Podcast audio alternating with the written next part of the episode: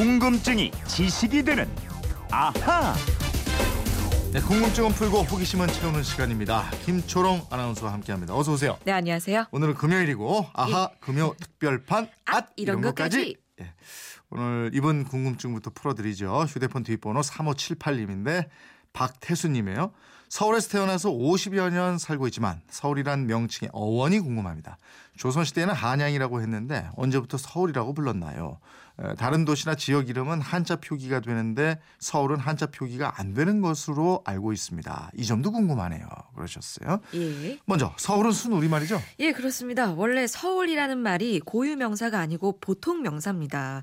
이 나라의 수도를 가리키는 보통 명사였습니다. 네. 예를 들면 신라가 수도였던 경주를 설화벌, 선화벌, 서벌, 서야벌 등으로 불렀고요.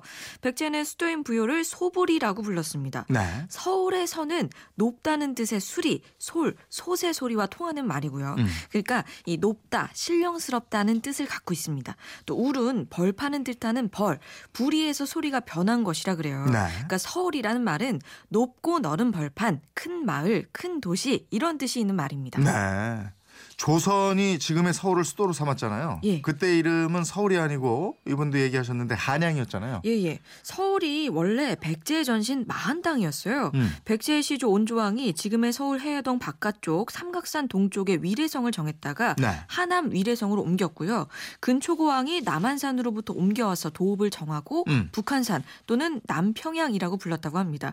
그러다가 요즘 아에서 몇 번 등장했는데 계로왕 아시죠? 음, 바둑 좋아했던 예, 예. 몇번 얘기했죠. 예, 예. 이 계로왕이 고구려의 장수왕에게 피살되고 음. 그의 아들 문주왕이 즉위해서 웅진 지금의 공주로 도읍을 옮겼어요. 이후에 삼국을 통일한 신라가 서울을 한산주라고 불렀고 네. 755년에 한양군이 설치되면서 이때 비로소 한양이라는 땅 이름을 얻게 됐습니다. 음, 한양이라는 이름. 그러니까 예. 조선이 들어서기 전부터 있었던 거예요. 그렇죠. 조선이 개경해서 건국을 하고 새로운 도읍지를 한양으로 정했는데 1395년에 공식적인 이름을 한 성으로 이름을 바꿉니다. 네. 그래서 요즘으로 치면 서울시장은 공식 직함이 한성판윤, 한성부사인데요. 백성들은 한성이랑 한양이랑 이름을 함께 썼고요. 문헌이나 옛날 지도를 보면 서울을 표기하는 용어가 경, 경도, 경사, 경성, 경조, 한성, 한성부, 한양 등등이 있습니다. 네. 또 김정우의 대동 지지에는 서울을 한자로 서울로 쓰기도 했습니다. 어우 이거 울자이 복잡하네. 한참 써야 되네. 그렇죠. 서울도 한자로 이렇게 썼었군요. 예, 예. 그럼 언제부터 서울을 서울이라고 하기 시작했을까요? 그 말씀드렸듯이 조선시대에 사용했던 서울은 보통 명사였어요. 우리 서- 수도라는 의미로 말이죠. 그러니까 이 서울을 18세기에 우리나라에 들어왔던 프랑스 선교사들에게 얘기를 하다 보니까 그들을 통해서 유럽의 서울이라는 이름이 알려지게 됐고요. 그래서 개항 이후에 서양 국가들이 통상 조약을 맺은 후에도 서양 사람들은 서울을 서울이라고 표기를 했습니다. 네. 그리고 서재필 등이 발행한 우리나라 독립신문 있죠. 네. 이 독립신문 영문판도 발행지를 서울, 영어로 S-E-O-U-L로 표기를 했습니다. 음, 그러면 일제 강점기에도 외국에서는 서울로 불렀겠네요. 예, 그렇습니다. 그런데 일제는 한성의 이름을 경성으로 바꾸고 행정구역과 기능을 크게 줄였습니다. 음. 또 경기도 관할로 격하해서 수도의 위상을 훼손시켰는데 이게 해방 때까지 이어져요. 그리고 미군정이 들어서고 서울 명칭은 그대로 경성부였습니다. 음. 그러다가 1946년 8월 14일 조선 주둔 미군 사령관인 러시 소장이 헌장에 의해서 서울시가 경기도 관할에서 이탈해 하나의 도 수준으로 승격됐다고 발표를 합니다. 음. 이때부터 우리나라 수도의 이름을 서울로 명확히 사용하기 시작한 겁니다. 아, 1946년부터 대한민국 수도의 서울이 됐다. 예. 아, 이때부터 서울이 확실하게 보통 명사에서 고유 명사가 됐다. 이렇게 보면 되겠군요. 예, 그렇습니다. 그런데 이 서울시가 우남시가 될 뻔한 적도 있습니다. 네. 우남시요? 예. 웬 우남시요? 그 1955년 당시 이승만 대통령이 수도 명칭에 대하여라는 담화를 발표합니다. 네. 요지는 이거였어요. 서울은 수도 이름이지 땅 이름이 아니다. 음. 외국 사람들이 발음하기 어려워한다. 음. 그러니까 서울 대신에 다른 명칭으로 바꾸는 것이 좋겠다. 이런 내용의 담화였는데요. 음. 이러니까 수도 명칭 조사 위원회라는 조직이 꾸려지고 여기서 여론 조사를 했습니다.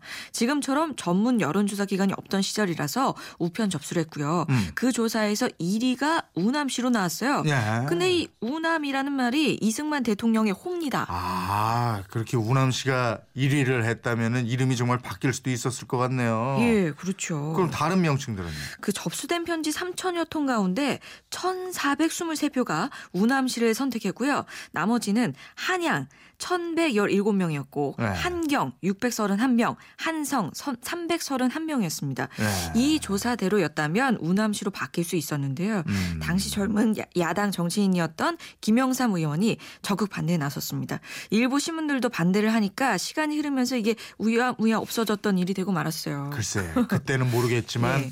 이승만 대통령의 호가 우남인 걸로 봐서 예. 그 밑에 있던 분들이 아, 이거 우남이라고 그래야 돼요. 막 이랬던 거 아닌가. 그래서 네? 투표가 또 이렇게 표가 많이 나왔을 것 같기도 하고요. 늘 그런 식이잖아.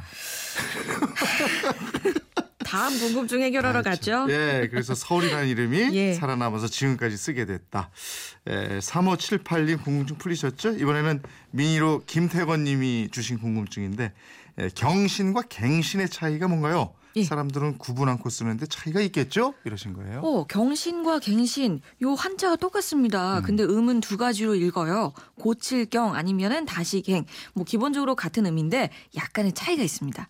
만약에 우리가 마라톤에서 신기록을 새로 썼어요. 네. 영화가 1,500만 관객을 동원해서 기록을 바꿨어요. 예. 이럴 때는 기존에 있던 기록을 새로 고친 거니까 고칠 경자를 써서 경신으로 쓰는 게 맞습니다. 네. 근데 갱신은 법적으로 존속 기간이 지나서 효력이 끝난 거를 다시 효력이 있게 만드는 경우에 쓰이게 돼요. 아, 그러니까 갱신이라는 건 법적 효력하고 관련이 있다? 예. 예를 한번 들어주실래요? 그 비자 기간이 만료돼서 갱신해야 아, 한다 이렇게 예, 씁니다. 예, 네. 이때는 비자 경신하러 간다 이렇게 쓰면 안 되고요. 네. 갱신하러 가 이렇게 써야 하고요. 네. 뭐 운전면허증, 전세계약 이런 것도 갱신입니다. 음. 법적 효력이 있는 증서를 다시 만들거나 유효 기간을 새로 정해 주는 거잖아요. 음, 기록 경신 예. 이렇게 하면 되고 문서 이런 거 바꿀 때는 갱신 이렇게 맞습니다. 생각하면 되겠네. 뜻을 잘 분간해서 맞게 써야 되겠습니다.